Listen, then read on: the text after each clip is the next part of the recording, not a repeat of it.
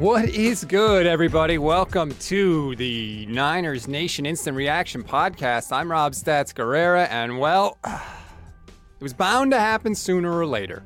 You know, as much as we wanted it to, to continue forever, the 49ers were not going to win every game, and unfortunately, against the Green Bay Packers, finally, they did lose. And basically, you can't spot the Packers 17 points and expect to win. I'm sorry.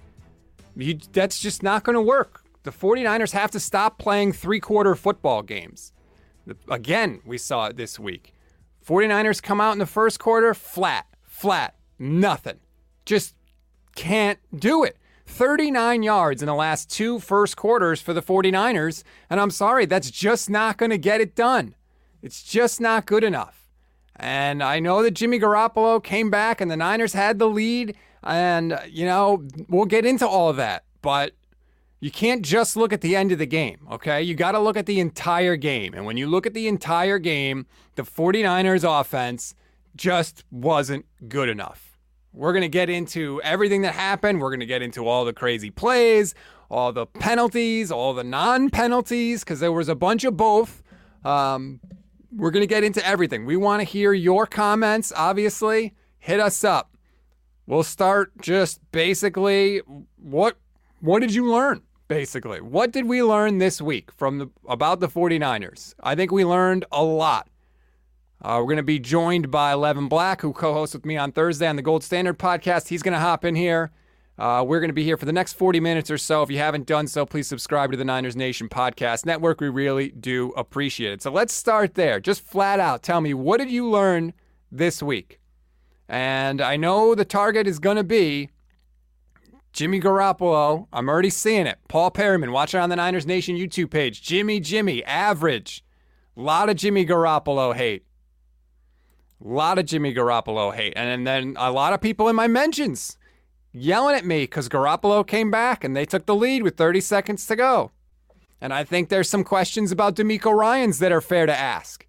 Uh, like right here. I don't know how to say your uh, handle there. Lassity boy? Bottom line, terrible defensive coaching at the end. And that's something we've seen from DeMeco Ryans. We saw it at the end of the Lions game, we saw it at the end of the Eagles game, and we saw it at the end of this one when they have no timeouts. No timeouts.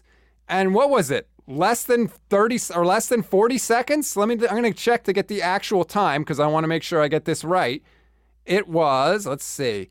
They get the field goal 37 seconds when the ball was kicked off. So, yeah, 37 seconds to go. And they go down the field in, let's see, one, the spike is two, three, four, five plays if you count all the spikes, three plays if you don't. Like, that's that's brutal. That is horrible. And it's something that the 49ers have got to get fixed. We've seen it three weeks in a row now from DeMeco Ryans. And I know he's a first year defensive coordinator. You know, he's got to learn too. But man, when you take the lead with 37 seconds left, I'm sorry, and the other team has no timeouts, you should also be able to hold on to that lead. And Collinsworth pointed it out on the broadcast a bunch of times about how the Niners were giving up the middle of the field and Fred Warner didn't get deep enough. Fred Warner did not have the best game in coverage tonight. Um, and so there you go. That's how you lose when you go up 30 seconds or you go up with 37 seconds left. Let's see this comment. Darren Espinoza, watching on the Niners Nation Facebook page, says defense is good but predictable. Jimmy can't move. We need something dynamic at quarterback. Okay, let me touch on the first part of what you said because that's something that Chris Collinsworth talked about a lot on the show, on the uh, broadcast tonight. That basically the 49ers did not disguise anything. That it was basically just, hey, here was here's what we got. Here's what we're coming out at. See if you can beat it. And let's be honest, for most of the night, the Packers did. I mean, up until the last second to last drive, the Packers had, I think, Aaron Rodgers had three incompletions the whole night. So uh, the not disguising something is a good call by you, Darren. I appreciate the comment. Well, let's see what we got here from Robert Maurice Johnson on the Facebook page. Where was the plays for our best playmaker, Kittle, in the first half? yeah. Yeah, that's a good question because when they had to have it later in the game, they hit up Kittle. So I think that's a fair question. I think that Kyle Shanahan had a big gaff in this game fourth and one at midfield and he doesn't go for it. They take the delay of game and they punt. I mean, I think there was a lot about Kyle uh, with questions. You know, he finally, at least he finally hit Aiyuk a couple times. That was good. But I mean, other questionable play calls. So much of the play calling was at the line of scrimmage, behind the line of scrimmage. You can't run your offense like that. I'm sorry, you can't. Oh, apologies for that. Didn't mean to pop up that comment there. Hopefully, uh, your kids are asleep and nobody was watching that. Uh, Enrique says, he's watching on the Facebook page, another fourth quarter fail on defense. Yep, pretty much. Pretty much. And I know the 49ers had questions in the secondary, and I know that they had, you know, some injuries and guys are banged up, but that is frustrating. Uh, I mean, I don't know. I'm, I'm deflated. Uh, how do you feel after this? I am utterly deflated. Levin Black is here. Levin, my co-host on the Gold Standard podcast. I can't see you, Levin. Why? I see. There we go. So I've been asking people, what did we learn? And I'll ask it to you. I mean, I I I had problems with DeMeco Ryans at the end of that game, the final drive. You know, there was not enough disguise, and I just thought that that it was way too soft. And uh, we got into the Jimmy stuff a little, but what was the first thing that stuck out to you this week?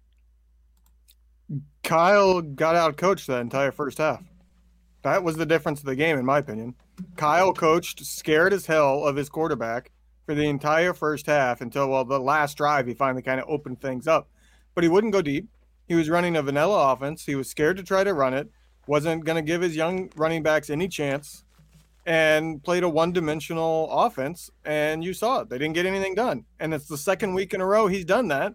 And in the second half, he opens it up and basically says, "Well, Jimmy, you're going to have to throw deep sometimes, and we're either going to live or die with it." And guess what? The offense starts moving the ball. Like I don't get it. He's never coached like this before, and all of a sudden he's coaching like this in back-to-back weeks. And this week, it put him behind uh, the eight ball from the very beginning of the game.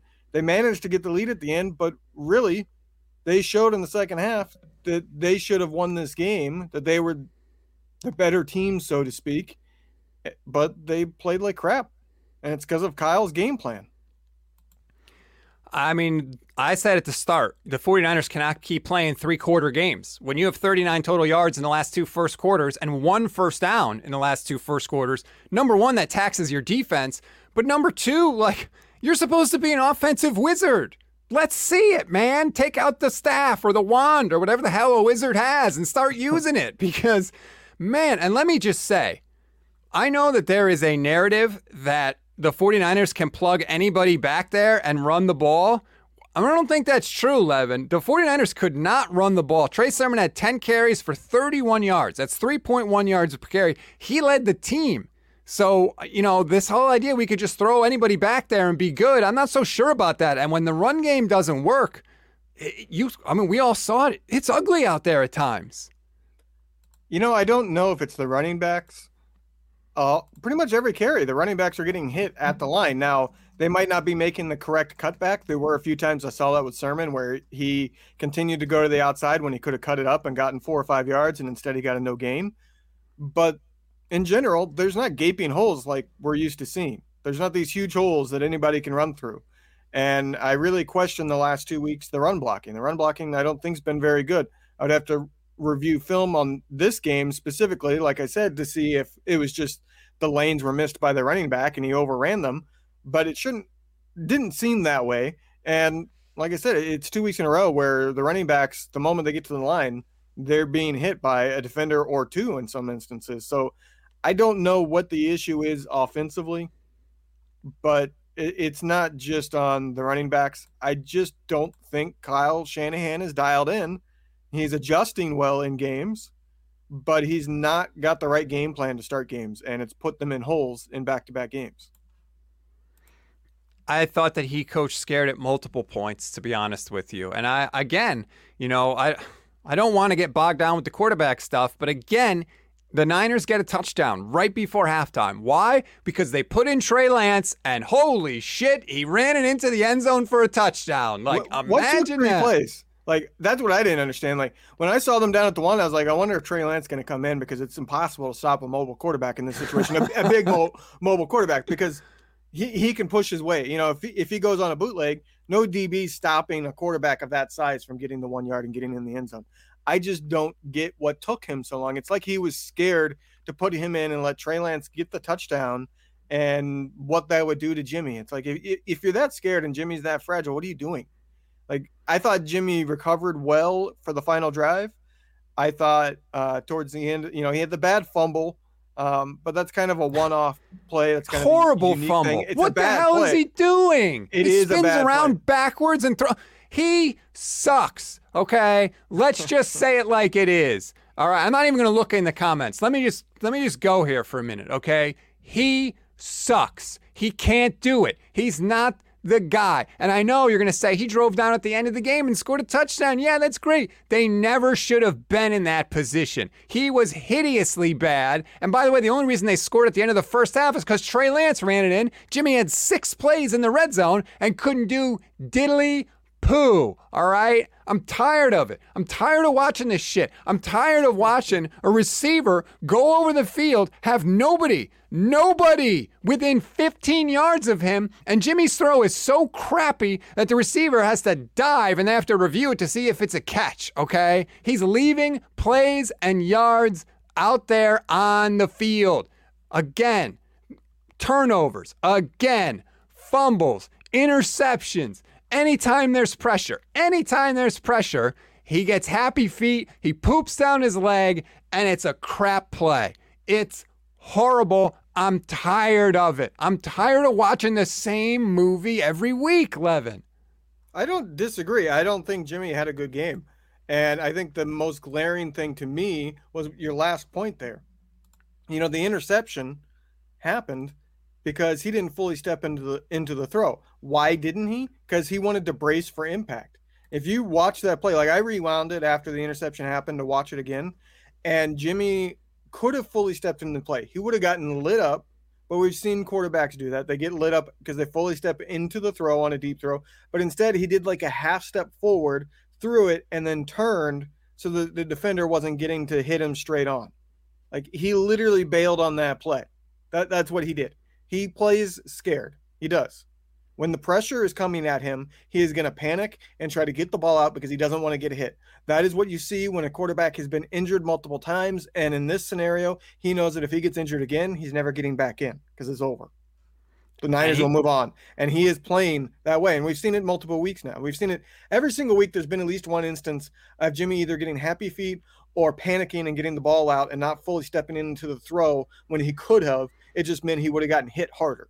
Let me just this comment uh, from Tavante Tom Calhoun watching on the Niners Nation Facebook handle. O line is solid. Jimmy has to be more consistent.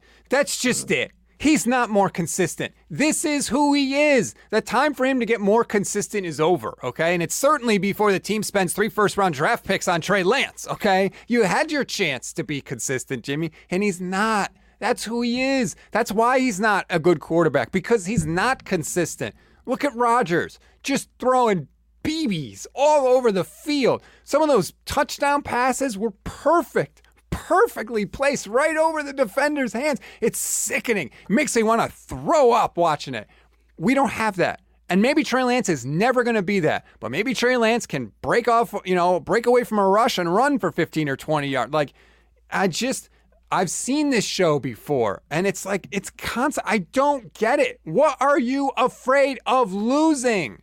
When you're throwing, you know, average air yards, three and a half yards per pass, like, what are you afraid of losing, Levin? Lance could do that.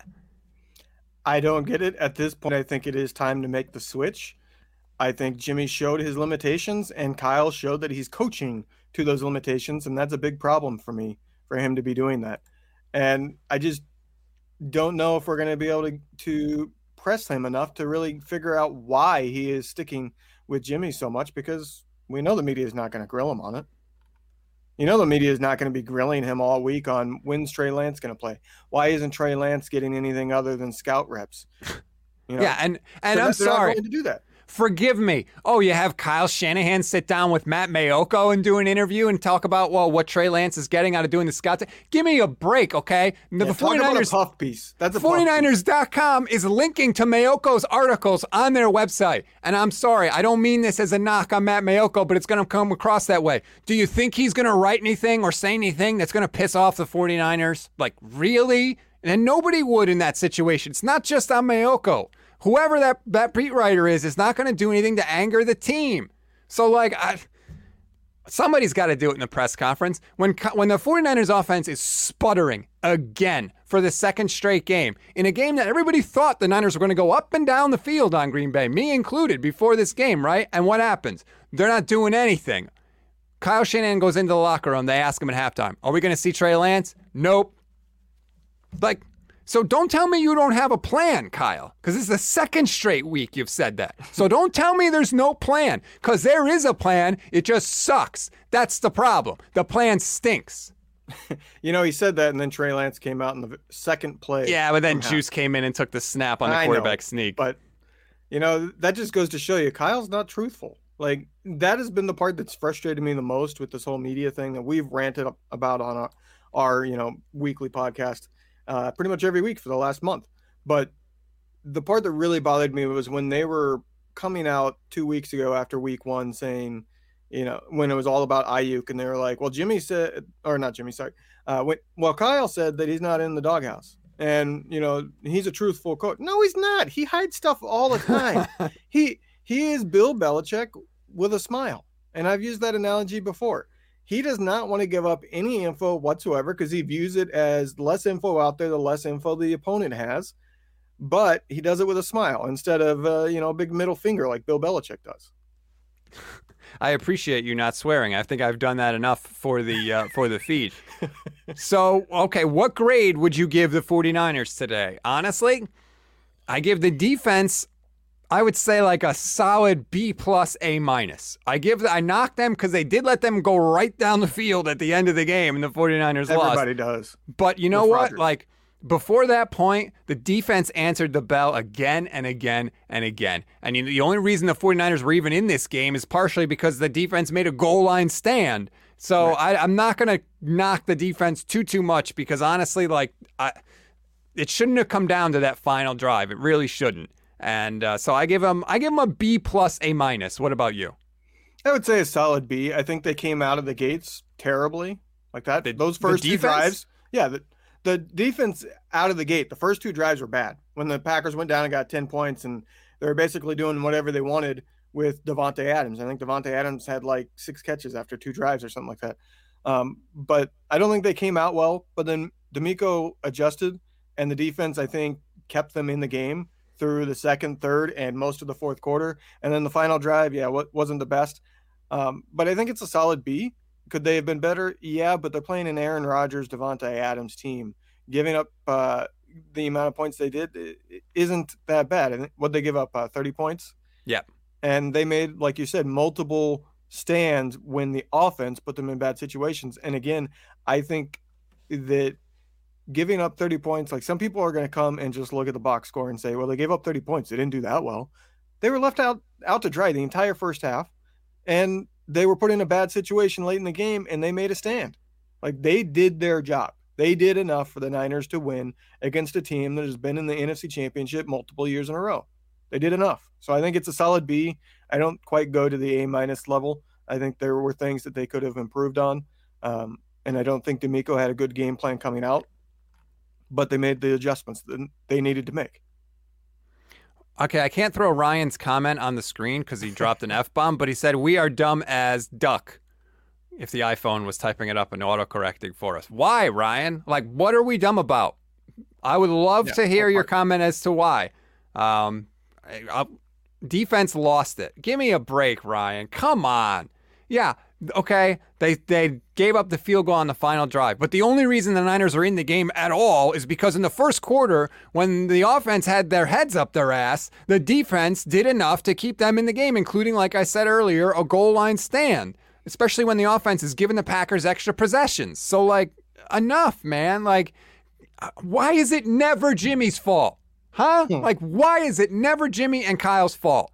Can we just throw that out there? You talked about the offense in the beginning of the game, how the game plan was stagnant. Like, why is it never their fault? Well, I don't get it. I don't get it. Like, call it like it is. Are we watching the same games out there? Like, man.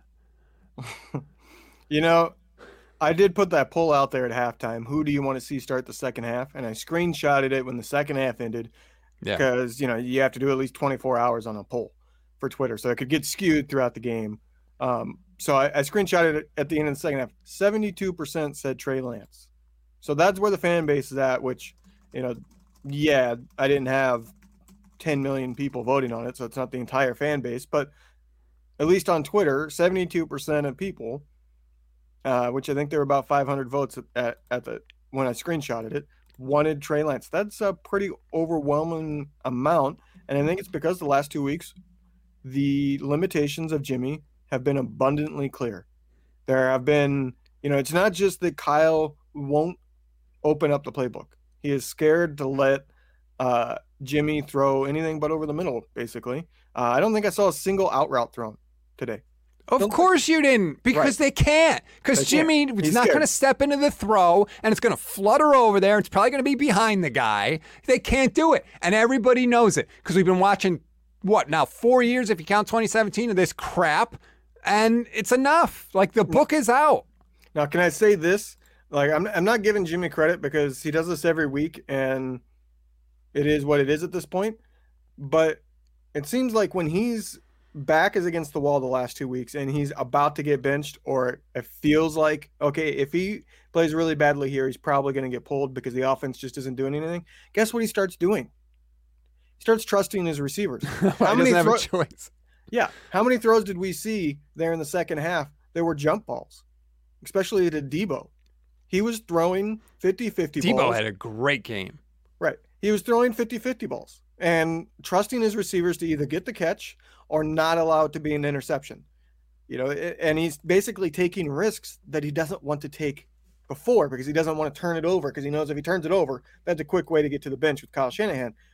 But all of a sudden, when it feels like okay, the offense either has to get some points here or they're going to get benched because you've done nothing. Suddenly, he starts doing what quarterbacks need to do to move the ball in the NFL. You're not going to get a wide open guy every single play. Even the the uh, big play to Kittle there on that final drive. If you watch that, it almost gets intercepted. If Jimmy didn't it get it, yeah, if Jimmy didn't anticipate it and throw it right when he did, it would have been intercepted because that safety bit down on it hard and came flying up to get it. And he was just literally probably like six, six inches off from being able to tip it or intercept it. So I, I don't get why Jimmy can't play that way the whole game. Like at some point, and that was my theme throughout the first half on Twitter. At some point, you have to let him sink or swim. Make him make those throws. He sank. He sank already. He's at the bottom of the ocean, Levin. He can't even see the surface. He has sank. Like, come on.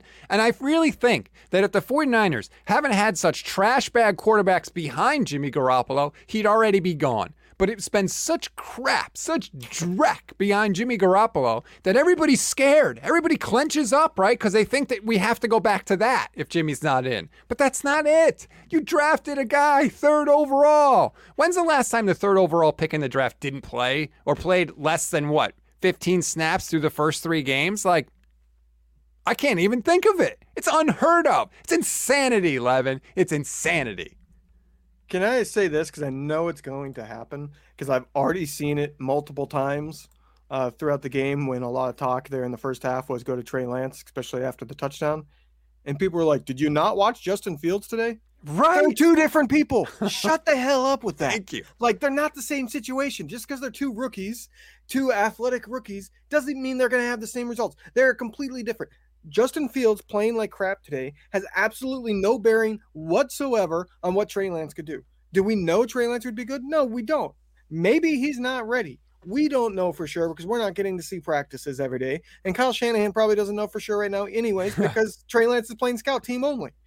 But what happened with the other rookies today, and especially Justin Fields, literally has zero, Thank absolutely you. zero to do with Trey Lance. So if if I see that this week, I guarantee that there's going to be me like just you know throwing the gauntlet at whoever says that on Twitter because that just incenses me. It's like that is such a cop out. That is such a well. you know, that black athletic quarterback didn't play well, so this one won't either. Like, what? Yeah, I mean, I don't get it. John Meredith says Jimmy sank BS. John, were were you watching the game? Were you watching the game? Like what game were you watching? Three quarters of this game, Jimmy didn't do a damn thing. They scored in the at the end of the first half because Trey Lance came in and scored the touchdown. Like what are we even talking about? I'm so tired of this. I'm so tired of this. I've never seen a quarterback that has had one decent season in his life and the fan base clings to him like they're drowning and he's a life preserver. I don't understand it. You guys are nuts, okay? I'm glad like like okay, why can't I blood clot by says two turnovers. Exactly. And they were hideous turnovers. Well, to be fair, let me be fair. Jaire Alexander made a great play. I thought the ball hung up there for about 15 years. Because he didn't step into it. But that's still a great play by Jaire Alexander. But the fumble, and he should have had another fumble, by the way, because he got hit throwing backwards to Deebo that they didn't call. And you can argue he should have had an intentional grounding at the end of the first half before they brought Trey Lance in, which Definitely Matt LaFleur was furious about before halftime. I thought he was going to burst a blood vessel in his head. Like, man. There, there were some bad calls. There were bad calls Yes. early in the game against the 49ers, and then there were really bad calls in the 49ers' favor. Uh, well, I mean that that intentional grounding happened right at the end, of the first half, but the the pass interference the Niners got late in the game, there was absolutely nothing there, like nothing. The guy had his hand up. yeah. He didn't. He didn't affect him whatsoever. I think it might have looked like it did because right at the moment that the guy's hand went towards Aiyuk's shoulder pad, Ayuk kind of dove backwards to try to turn and make the catch, and it Mhm. looked like he got shoved from the angle that you saw the ref right behind the play was that It probably did look that way, but it's a terrible call. Like he was not affected whatsoever. He, he wasn't really pushed at all. Um, but at the end, I mean, it all came out even. There were some bad calls early on for the Packers. That what was it? Uh, I think the Niners at halftime had like four penalties, but 90 yards on those penalties. Yeah, the- 20 yards of penalty. crushing. I mean, I thought that was like the Packers' whole offense was just like hike, throw it deep, and get a flag. That was pretty much their goal. Victor, what does Victor say? No one is clinging. You guys just blame Jimmy Garoppolo and Kyle Shanahan. The defense didn't get it done. D had little pressure against rookies and blew the. Okay. Like, I, I will say no, no, no, no, no. I will say that that's one of the things that's going to last with this game for me, and we haven't gotten to it yet. How the hell did the Packers get more pressure defensively than the Niners did? because they- Aaron. Aaron Rodgers was 14 of 14 throwing under two and a half seconds. That's how. Like, what, there's nothing. What pressure is going to get there in less than that? The second half, he was throwing deep. In the second half, they were going deep consistently because the defense wasn't getting there. There was no pressure generated. None of the blitzes worked. There was never a guy that went un- unblocked to get to Aaron Rodgers. There were no mistakes. Yet the Niners' offensive line, which has its entire starting line, had multiple times that somebody went unblocked, and there were three sacks in the game. Could have been a couple more.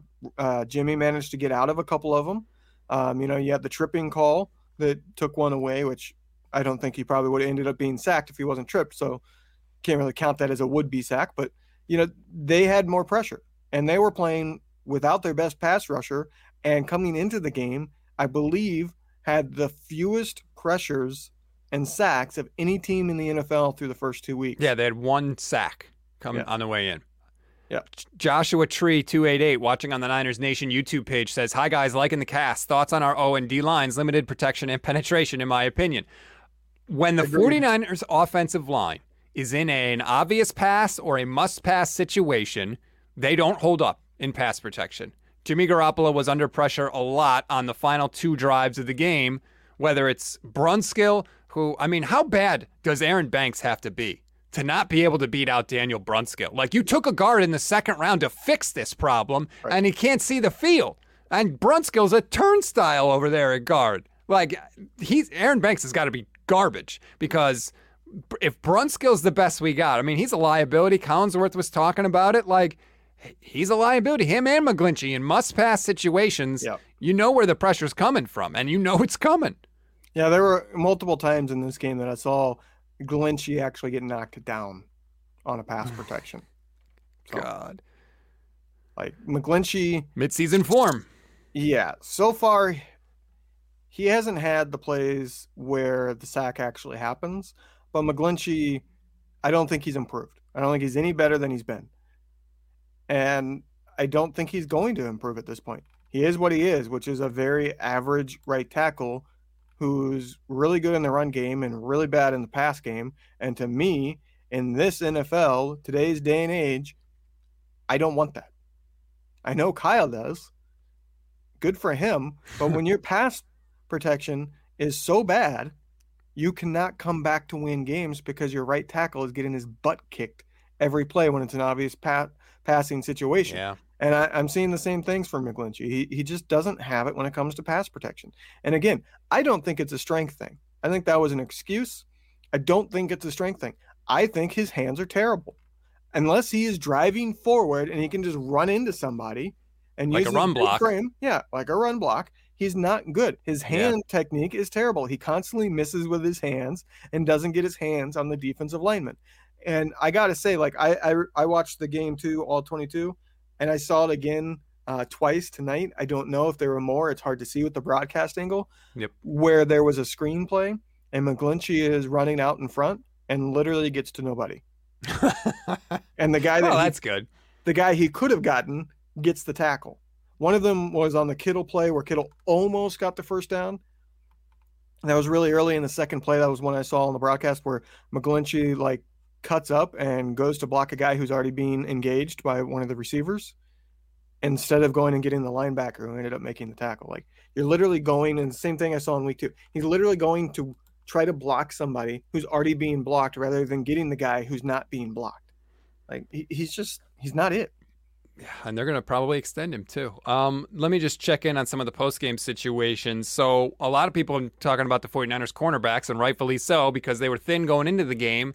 Josh Norman had a chest injury. Kyle Shanahan didn't have a diagnosis. I did see some people talking on Twitter about maybe a torn pec which would be season ending, basically. Um, but that's totally unconfirmed. That's just literal Twitter, literal Twitter rumors, so we don't know about that. We'll right. find out. Uh, K'Waun Williams has a calf strain. He went down pretty early in this one. Deommodore Lenoir just, I guess it's a rule, like he has to be on the field for like every snap of the game because he seemingly has been through three weeks. Dontae Johnson suffered a shoulder stinger. He returned to the game. And of course, Ambry Thomas, healthy, scratch. Third round pick. Dre Kirkpatrick also a healthy scratch. The secondary is going to be an issue, Levin, and it's not going to get any better because Russell Wilson comes next week and Arizona and Kyler Murray come after that. So this is going to be dicey. Yeah, it, it, it's not good. And the obvious help, I don't think, is possible anymore. If you saw what Richard Sherman posted, I don't know if it was a tweet or Instagram, mm-hmm. but uh, he posted that this was his final Sunday for a while, uh, making his kids snacks for their games which would yep. tell you that he is signing with somebody and already had a deal in place before this game, which means it's almost definitely not the 49ers. It is probably Tampa Bay, who had a bunch of injuries coming into this week and had even more uh, in this week. And that would be, you know, a prime destination for Sherman because it's a, you know, go in and try to get a championship on the cheap because you're joining an already championship caliber team. I don't know that Richard Sherman solves all the problems anyway. To be honest with you, I, I really don't. I don't think that he was the. I mean, he'd be better than probably the guys they're going to have. I wonder if Brian Allen is available. Maybe they can. Uh, maybe they can throw him back out there. I mean, I knew the 49 I said at the beginning of the show. I know the 49ers were going to lose eventually. Of course, they're not going to go 17 and 0. But it it shouldn't have been this game, man. It shouldn't have been this game. Can, can I ask you a question? Yes. A question I am currently debating internally. Is this the worst Kyle Shanahan has coached for the 49ers in a season? I'm talking this season so far compared to all the other seasons. To me, I think it's a yes. I don't know. My my problem with Kyle is he's screwing up the easy stuff. Fourth and one at midfield when you're down multiple yeah. scores against Aaron Rodgers. You have the best, one of the best QB sneakers. Like Jimmy Garoppolo learned from Tom Brady. He who just really did good. It four times last week. Yeah. And you you're you don't even try. You take the delay game and you punt. He's so scared, Levin. He he's so worried about what happens if they don't get it. It's like he never even considers that maybe we'll just gain a freaking yard. Like I don't. He's got to stop that, especially with Jimmy Garoppolo as your quarterback. You're not blowing people out. So the the decisions that you make, the way you go in these critical points in the game with situational management, they're going to be even more important. And he keeps getting them wrong again and again and again. How, how have they not studied this? Like, how have they not looked and been like, hey, gee, maybe we should actually go for it? Like, the math has been out there for a really long time. He saw the Chiefs do it to him in the Super Bowl. The Ravens do it all the time. The Ravens did it to him when they played two years ago. Like, Dan freaking Campbell with the Lions is going for it on fourth Yes. down all the time, and he has Jared Goff as his quarterback. Like, he's going for it. Like, if it's fourth and five and less, and he's past his own 30, he's going for it. I think I saw today.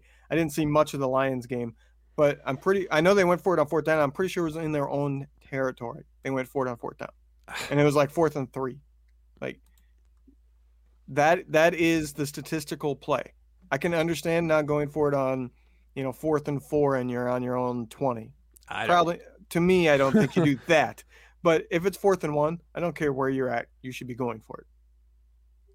Ah, I'm just tired of it, man. These are easy. Like a lot of stuff in the game you can't control, right? You can't control when Aaron Rodgers is dropping dimes and throwing back shoulders to Davante Adams and doing Aaron Rodgers things. But that's totally within your control. It's completely avoidable. Right. And it's it's I don't get it. Like it's burned him so many times. That's what I don't understand. Like even if you think you're making the best decision, when it kills you again and again and again, don't you eventually learn? Like when you touch the burner and it's hot and you get burned, you know what you do? Stay away from the goddamn stove.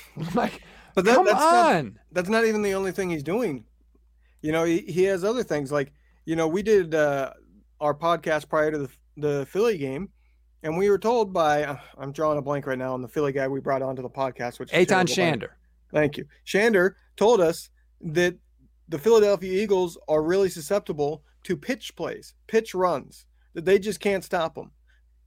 And guess what the Niners didn't come out doing? They didn't run any pitches. Guess what they started doing when they started scoring points at the end of the second half and all through the or end of the second quarter and all through the second half? Started running pitch runs, and that was where they found the most success. Like, how does that guy know it, but Kyle Shanahan doesn't?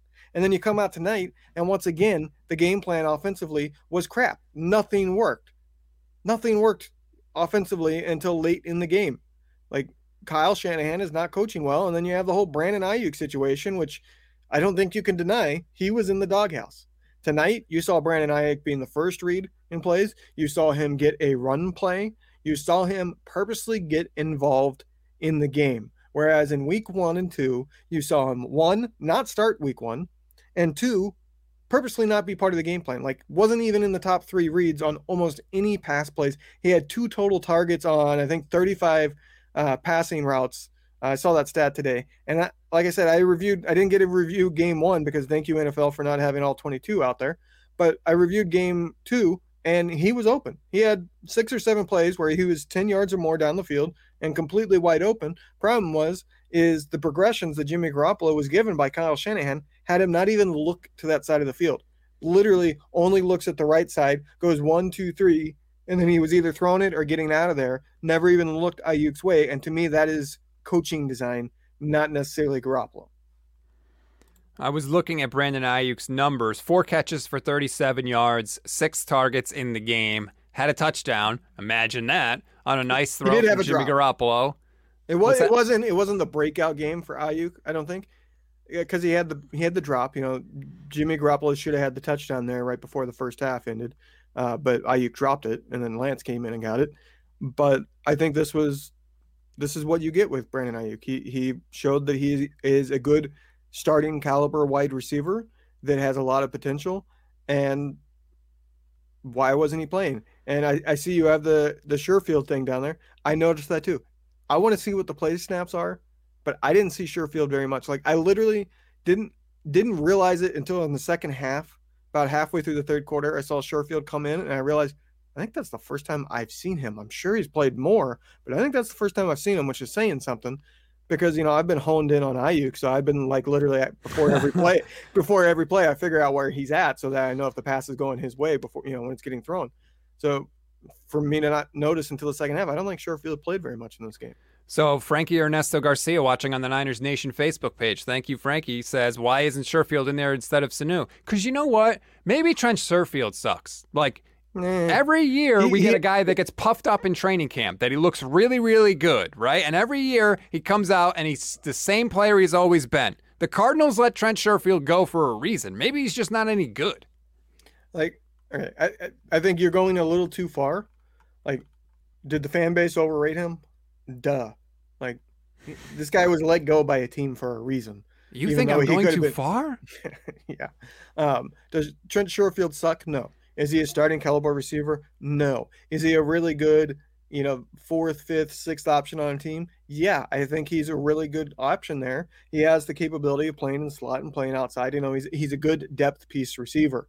You know, he's just not what everybody th- everybody thought he was going to come in and oh, this guy might actually be a star coming out of the slot. No, he, he's not bad, but he is good. But you know, Sanu was getting open in this game. You know, he's the one that it ended up being a catch. But in my opinion, I can understand why they had the play stand, but I I don't think Sanu caught that. I think the ball moved. It was just one of those situations where it's so close the refs can't really overturn it. But Sanu was getting open. I think Sanu actually had a pretty good game. Edwin Villanueva, watching on the Niners Nation YouTube page, says he puts the loss 30% on Kyle Shanahan, 60% on Jimmy Garoppolo, 10% on the defense. First of all, I'm just glad that it adds up to 100 because I was going to bang on you if you didn't do that. So good job, Edwin. Um, here's the thing with the defense. I saw this tweet from Mark DeLucci. Jimmy Garoppolo had two turnovers that gave Green Bay the ball inside the 49ers' 38 yard line. The defense allowed a combined, combined three points on those drives. Did the defense play a perfect game? No. But anyone blaming them and ignoring Jimmy Garoppolo's struggles is missing the bigger picture. And Mark just hit the nail square on the head, baby. Like, you can't just look at the point total and say the defense didn't do their job. You got to watch the whole game.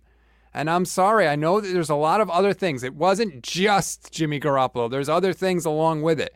But you saw the 49ers are better than the Packers. Look at the roster, right? The 49ers had the advantage in almost every place. And yet, because Aaron Rodgers is Aaron Rodgers and he's really good and he's miles away and ahead of Jimmy Garoppolo, the Packers won the game. That's that's that's simple, man. Yeah, I don't disagree. They run uh, the same offense for God's sakes. You know, it, it should be said, you know, I, I ranted on the defense that they didn't the defensive line, you know, they didn't dominate the trenches like they should have, but the offensive line didn't dominate their trenches either. You didn't see a big push for the run game. Like this is a game where the Niners should have been able to run even with all the banged up running backs. You know, they should have had some holes for Trey Sherman, Sermon, and I didn't see them. And you know, this Green Bay Packers run defense has been one of the worst in the league for multiple years in a row now, and they were giving up almost 5 yards a carry coming into this game through the first two games. The Niners should have been able to run on them and it just wasn't there. This this offensive line is not getting the push that we're used to seeing. And I also I would be remiss if I didn't question why Shanahan is running to the right side as often as he is. You know, he's not running to where the strength is. Like, run it to Trent Williams, run, it to, to and Tomlinson. That's right. your strength, and they keep running it, trying to go, you, you, know, go to McGlinchey's side. Which, yeah, he's a really good run blocker, but he has Brunskill next to him, who's playing like crap. Run it to the giant movable wall you have at left tackle. There was on the on the Lance touchdown poor Eric Stokes for the Packers. He's trying to make the play, and here comes giant human uh, Trent Williams and just murders him and just shoves him right out of the club, as they say. I'm trying to find some post game quotes. I'm not seeing a ton of post game quotes on Twitter, and I apologize because I try and do that, but you know I want to get down here and start the show as soon as possible. Jimmy Ward was pretty adamant that he did not have a dirty hit on Davante Adams late in the game. I know the Packers were pretty mad about that. Um, mm. It looked to me hmm. like he did try and take his head out of it, but I think he still might have hit him in the helmet. So I, I don't think it was intentional by any means, but I do think it might have been helmet to helmet. I don't think it was intentionally helmet to helmet. You know, he wasn't head hunting specifically, right. But he was head hunting in the sense that he was looking to blow him up, and he was a defensive receiver. Like that hit shouldn't have happened. He shouldn't well, have he's been trying to dislodge the ball. I, I understand that, but the ball was already gone. You know what I mean? Like it's hard not to make some contact there, but he didn't slow down at all. He went full force through that. Like you want to call it dirty? I, I think it's one of those in between ones. If somebody wants to call it dirty, I'm okay with that. If you want to say it wasn't his intention, I'm also okay with that. But that that to me not being called is bad. And I will say this: Jimmy Ward's getting a fine for it. So yeah, he could afford it. it, it yeah, it, it's pretty easy to argue it, it's dirty when you get fined for it. Project Max, watching on the Niners Nation YouTube page, spins it forward for us. How good is our team after tonight? That's a good question. Um, I think that the 49ers are who I thought they were, to quote Dennis Green. They have a defense that is good, but is not 2019 level and is not going to be with the cornerbacks all banged up as they are, and Dre Greenlaw is out of there too now. That's not who they are. The offense is going to have to pick it up. They're going to have to carry the load for this team more than the defense. The defense is going to be able to make plays, but this has got to be an offense first team. You have the offensive head coach, right? You've got Kittle and Aiyuk and Deebo. Like you're supposed to have the weapons now. Everything is supposed to be in place for the offense to be able to do that this year, and it hasn't been so far. They had a good first half in Detroit, and that's been it. Since then, they've been largely trash on offense, and I think if they can't pick it up, if they can't be better than this, Levin, the 49ers are not going to be where they want to be at the end of this season. The offense definitely has to get going. Like the fact that they won last week and almost won this week with how bad the offense was in the first half of both games is remarkable. Like they were as bad as you could possibly be for a quarter and a half of both those games to start the games. Like they should have been buried in both games and yet they were able to make it back. But I agree with you. The defense is not 2019 level. I think it's still a really good defense, but it has weaknesses. Uh, unlike the 2019 defense, I don't think it really had a big weakness. Um, and I am disappointed with the defensive line performance so far because, you know, I, I, mentioned it a little bit, but we didn't really dwell on it on our Gold Standard podcast. That, you know, I didn't think that the defensive line is getting consistent pressure. I, I think I said that actually on the Instant Reacts last week. That they're not consistently getting as much pressure as, you know, to me, they're playing good. They're just not playing great. And this defense is predicated on them being dominant. And they have every reason to be dominant when you look at, at the talent that they have. Um, and then offensively, it, it, it's not a train wreck, but it, it's closer to a train wreck than a smooth machine. Put it that way. uh, Jason, watching us on the Niners Nation Facebook page, says people freak out in the beginning of the season. Week six is when teams are finally getting dialed in. Hey, Jason, this just in the games before week six still count. Okay, you, they all yeah, count. You can't just no, say no, it doesn't start till week six. Hey, hey, one third of the season doesn't matter in a def- right. or in a division that could have four winning teams. Like, and the Rams uh, are three and zero, oh, and the Cardinals are three and zero. And if Seattle wins next week. Seattle and the 49ers, I mean, like, it's going to be a mess in the NFC West. So, like, yeah, I'm freaking out a little bit. Sorry, the games count. The losses matter. Yeah, that game next week looms large now because if if they lose that game, all momentum from those first two wins is gone. Because yep. it, it's if if they lose that game, it is well, you beat two bad teams and then you lost to the only two decent teams that you've played. That's what the right. that's what the narrative will be, and it True. won't be false. It won't it won't be. That's what the situation would be, and it would be very much a question of what are the 49ers really? Are they a seven, eight, nine win team? Or are they truly going to be a team that blossoms into being really good? And to me, I if, if the offense starts out the way it did in this game and last week against Seattle, and Jimmy Garoppolo still keeps playing, uh, it's time to sound the alarms and be heavily critical of Kyle Shanahan, even more than I already am. Like I'm one of the few I think that's being pretty harsh with him. Um, I'm not sitting here saying he's a bad coach yet, but uh, my eyebrows are raised at this point. And if he is stubborn with sticking with Jimmy Garoppolo, if Jimmy Garoppolo continues to struggle, which hey, I hope he goes out and dominates. You know, I, I hope he does. I, I would like Jimmy Garoppolo to dominate and have what I to, what I asked you the scenario I put to you before the season.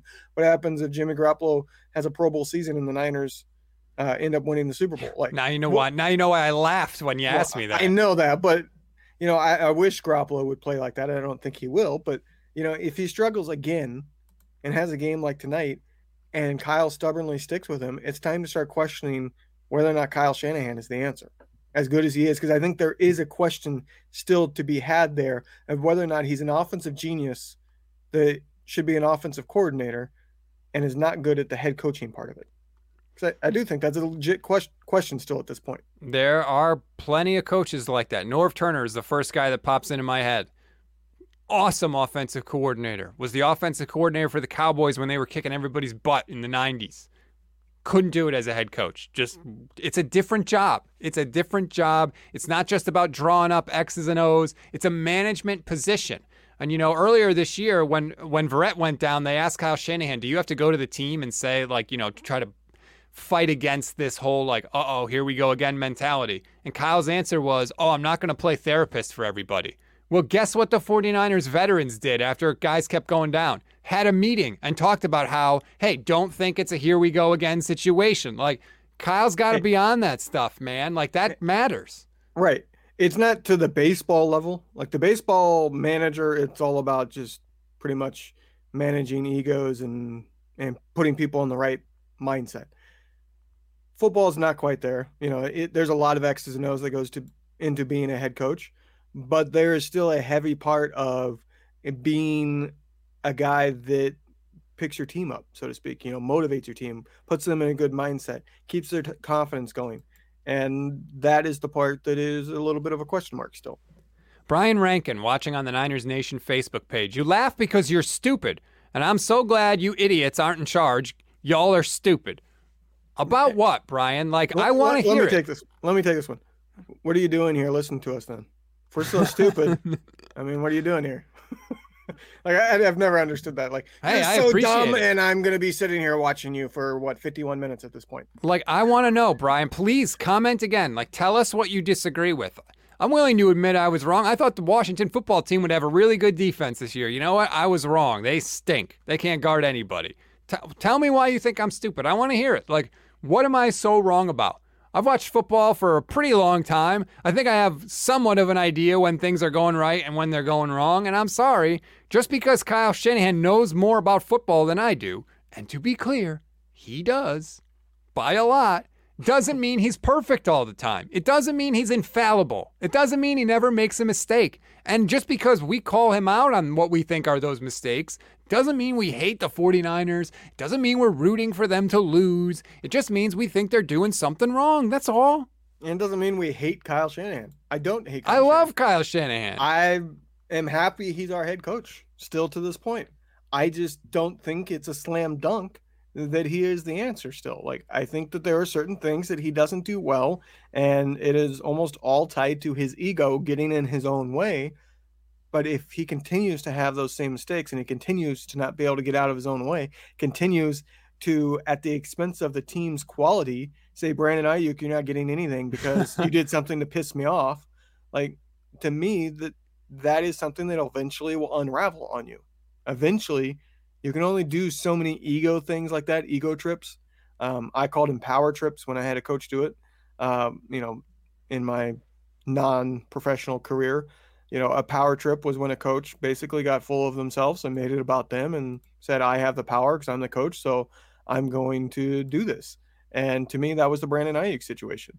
I don't know what he did, but it's clear Kyle, at the expense of the team, decided Brandon Aiyuk will not get the ball.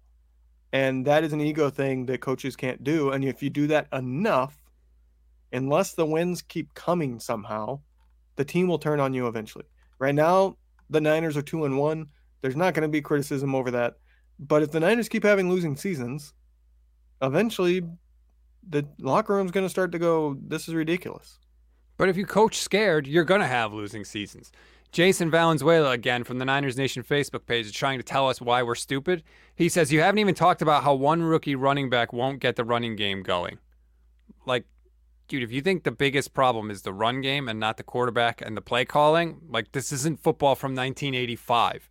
Yeah, the run game has been an issue thus far. I agree but it's not the biggest issue. If your engine is broken, it doesn't matter if you have a flat tire, okay? Like, yeah, more than one thing can be wrong with the car, but I'm sorry, the tires are not the biggest issue. And when the engine, the head coach, and the quarterback are not right, are not working, are not functioning, that's what you need to fix before you worry about the tires. You know that team in the division that's like a mirror image of us? you know, the Rams? What kind of run game do they have? How Crap. are they doing? Yeah, how are they doing? How did their offense do today? Uh, I wonder what the difference is.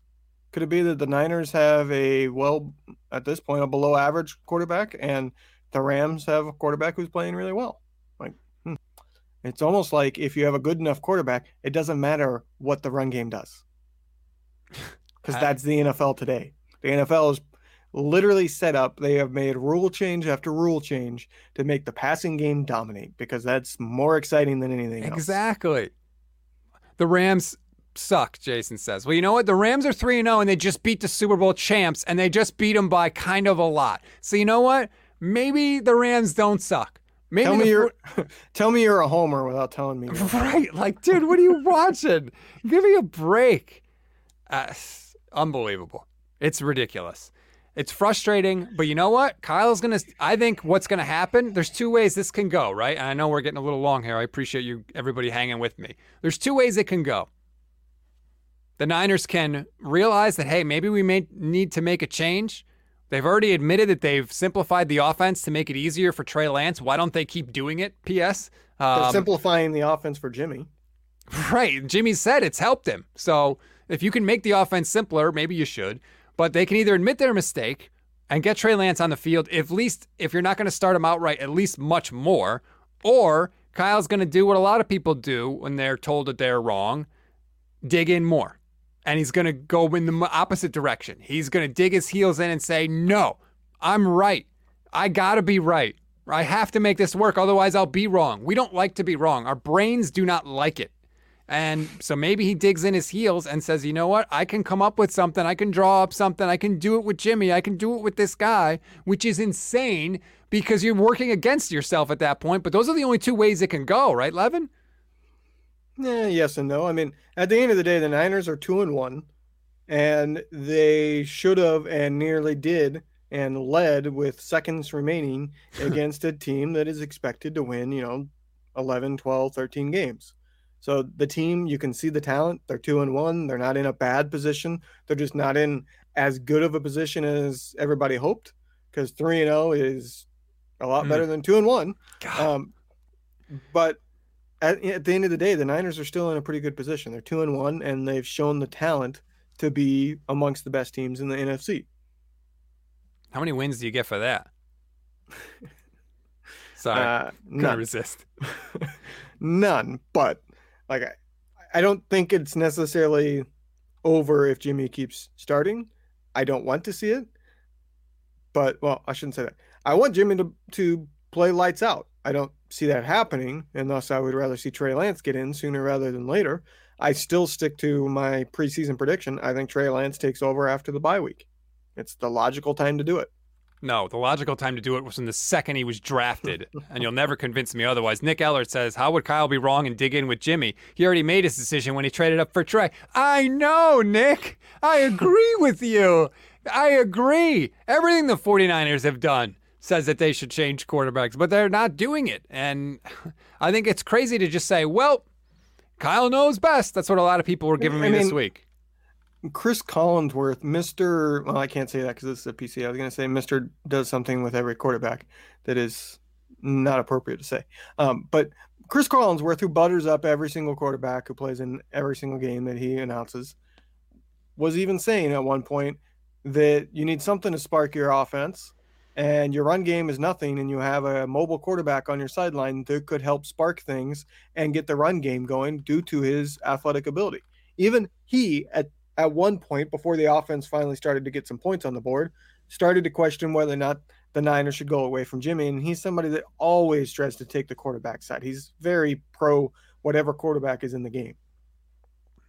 Sorry, Jason Valenzuela, uh, Valenzuela is still trolling us, and I, I'm just reading it. Teams don't get settled in until week six. Sorry, but that's the truth. Well, okay, then just tell the league that these games don't count. That's fine. The NFC, you know, the Niners are going to be at the top of the NFC, so that's cool. Just, just tell her, let everybody know. Sorry, Aaron, that win doesn't really count.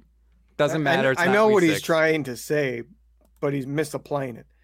Do teams hit their groove until week six? No. Normally, their MO, what they're going to be for that season, the way in which they're going to play and approach games tends to kind of settle in, and they f- they figure out whatever it is they're they're capable of doing. They're their weaknesses, their strengths around week six. But that doesn't mean that the games don't matter. But it we doesn't mean that know. that doesn't mean you don't just go well whatever until week six. It doesn't matter. You know, it doesn't matter if if the team wins or loses because week six will hit our groove and then and then everything will be fine. You know, if you're two and four, or the Niners would be two and three hitting week six because of the bye week, you're in a pretty bad spot in this division. This is a division you literally cannot give up a single game because it could be the difference between a bye week. It could be the difference between winning the division and getting a home game. Could be the difference between making the playoffs and not making the playoffs.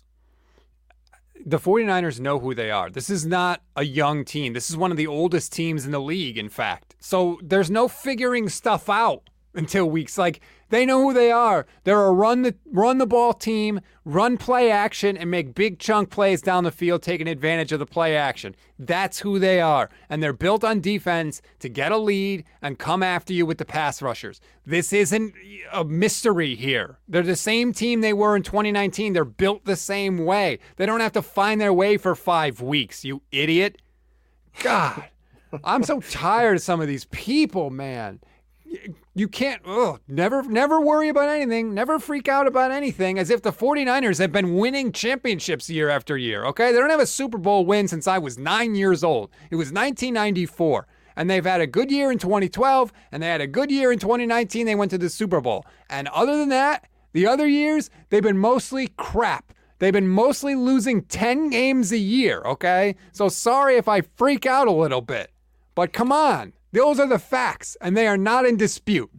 You know, it's funny you bring up the last Super Bowl championship because I found myself thinking about that. I was like, it's been 27 years, and I kind of put myself into, you know, when I started truly getting uh, crazy obsessive and watching every single game. It was right towards the end of the Steve Young era, and I was thinking a team that hadn't won in 27 years, say in like 1998, which is you know the the uh, T.O. year where he emerged and the catch two and all that. That means that that team wouldn't have won a championship since 1971. A team that hadn't won the championship since 1971 and 1998 would be getting talked about how wow they haven't won it all in a really really long time and you know they would be looked down upon as a franchise. That's where the Niners are. Like a lot of Niner fans still like to hold, you know, put their hat on having five championships. That is great.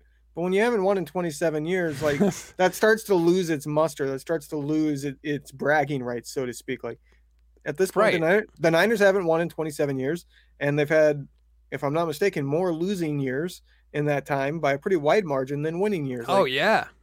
at this point, like you can't just sit here and pretend like everything's hunky dory, and there needs to be a little urgency. Like you can't just sit here and be like, "Oh, well, we wasted a year. Oh well." You know, they need to win. Like, Especially sick of it. for, for everybody telling me that you can't start Trey Lance because this is a Super Bowl team. Well, then I'm not going to, I can't just sit around and say, oh, they'll be good by week six. Like, you can't have it both ways, right? If you're a Super Bowl team, then you should be fired up and get them and want them to fix what they need to fix. But if they're not a Super Bowl team, then get that Jimmy Garoppolo the hell out of here and play the kids so that you can become a Super Bowl team. So, Yeah. no matter which way it goes, it doesn't make that- sense. We're in that situation of you have a quarterback who had a 13 and 3 year and made it to the Super Bowl. So some fans get stuck on that. And at the same time, he's not absolutely terrible. You know what I mean? Like, is he good? No. But he's not absolutely terrible. He has moments, he has some plays, and he ends up doing halfway decent. Problem is, is he misses so many plays, and you don't realize what he's leaving on the field because he doesn't complete the pass or he's you know got a guy wide open and he throws it to where he has to dive and it's only a 10 yard gain instead of him having 30 yards to run down the field in an open field you know? That that's the difference. It's harder to see those things. And i think that's why we're stuck in this scenario of half the fan base being so pro jimmy and being so incensed if anybody dare criticizes him. And it's because they they did get to a super bowl with him. And he's not so bad that it's 100% obviously clear. Like he's better than some starting calib- starting quarterbacks out there. There are worse starting quarterbacks in the NFL than Jimmy Garoppolo. Problem is he's not good enough to win a Super Bowl with. There's a word for what Jimmy Garoppolo is. Two words, actually. Backup quarterback. That's what he is. You can win some games with him if he mm. has elite talent around him and a really good play caller. That's what he is. He's a placeholder. The and somebody- Patriots were willing to get rid of him for a second round pick. His hand was forced in that. Um, Belichick didn't want to get rid of him, but Jimmy Garoppolo, I think he's better than a backup. He, he's one of those guys that he's a placeholder. He's good enough that you can win, you could kind of make the playoffs with him, but he's not good enough that you can truly win at all. He's a Joe Flacco, which I know Joe Flacco won, so it's not the best analogy, but he is that guy. Joe Flacco had a unicorn of a playoffs to get his title. Like that was not the Joe Flacco. And if that's what you're counting on to win a Super Bowl, you're probably not going to win a Super Bowl with that guy. He's one of those guys that he's not terrible. He's just not good enough. He doesn't win you games, and he'll occasionally lose you a game. That's the worst place to be, Levin. Yes. That's the worst place to live as a franchise because you're not good disagree. enough to win a championship, but you're not bad enough to get a high draft pick to get somebody that is. And so what do the 49ers do? They mortgage the farm to get someone that they think is good enough to do that, and then they don't use him. You know what the 49ers have gotten out of the first three rounds of this draft? Basically nothing. They've gotten the two touchdowns out of Trey Lance. They've got nothing out of Ambry Thomas. They got nothing out of Aaron Banks. They got one game out of Trey Sermon, which I don't even know. What do you have? 10 carries tonight in three weeks? Well, 11 carries because last week he had a carry and unfortunately got, got concussed. Like, that's all you've gotten out of the first three rounds of your draft. And I, and I brought it up already, and people said it was too early. So I'm bringing it up again in the hopes that it's not too early now. We're almost a quarter of the way through the season. Let's put it this way: with the early returns, Trey Lance better be the franchise quarterback because if he ends up not being it too, it's one of the worst drafts in team history, considering yeah. what they paid to go up and get the guy and how the second and third round picks have turned out. Lenoir is basically the only good draft pick at this point that we know of. I think Trey. I have confidence in Trey Lance, but we don't know at this point. Lee, watching on the Niners Nation YouTube page, says Stats doesn't understand that rookie quarterbacks make more mistakes. Yes, I do, Lee, but guess what? Jimmy Garoppolo makes the same mistakes. That's what people don't get. Jimmy makes the same freaking mistakes, like that hideous, hideous fumble at the end of this game where he's he fumbles the ball. He's basically facing his own end zone, like awful because he can't move, he can't escape pressure, and he's still making dumb mistakes. So you're going to get bad turnovers either way, is my point. But with Trey Lance, you have the potential of big, explosive plays. Jimmy does not give you that potential. That's the difference. Do people not get that? That is the difference. No, nobody's sitting here saying Trey Lance won't make rookie mistakes. Right. He's going to make rookie mistakes. The difference is with his athletic ability and his arm talent, which is up there. You know, it's one of the better ones, uh, and I think it's the best one in this draft. You're going to have more crazy good plays, more passes like the Aaron Rodgers touchdown, their last touchdown, which was literally if he throws it any, doesn't throw the absolute perfect pass, that gets tipped by Lenoir. Yep. That's the type of plays that you could get, which isn't to say that he's going to be Aaron Rodgers because he's going to make mistakes, and Aaron Rodgers doesn't make mistakes. That's why Aaron Rodgers is Aaron Rodgers. But you're going to get those spectacular plays. And guess what?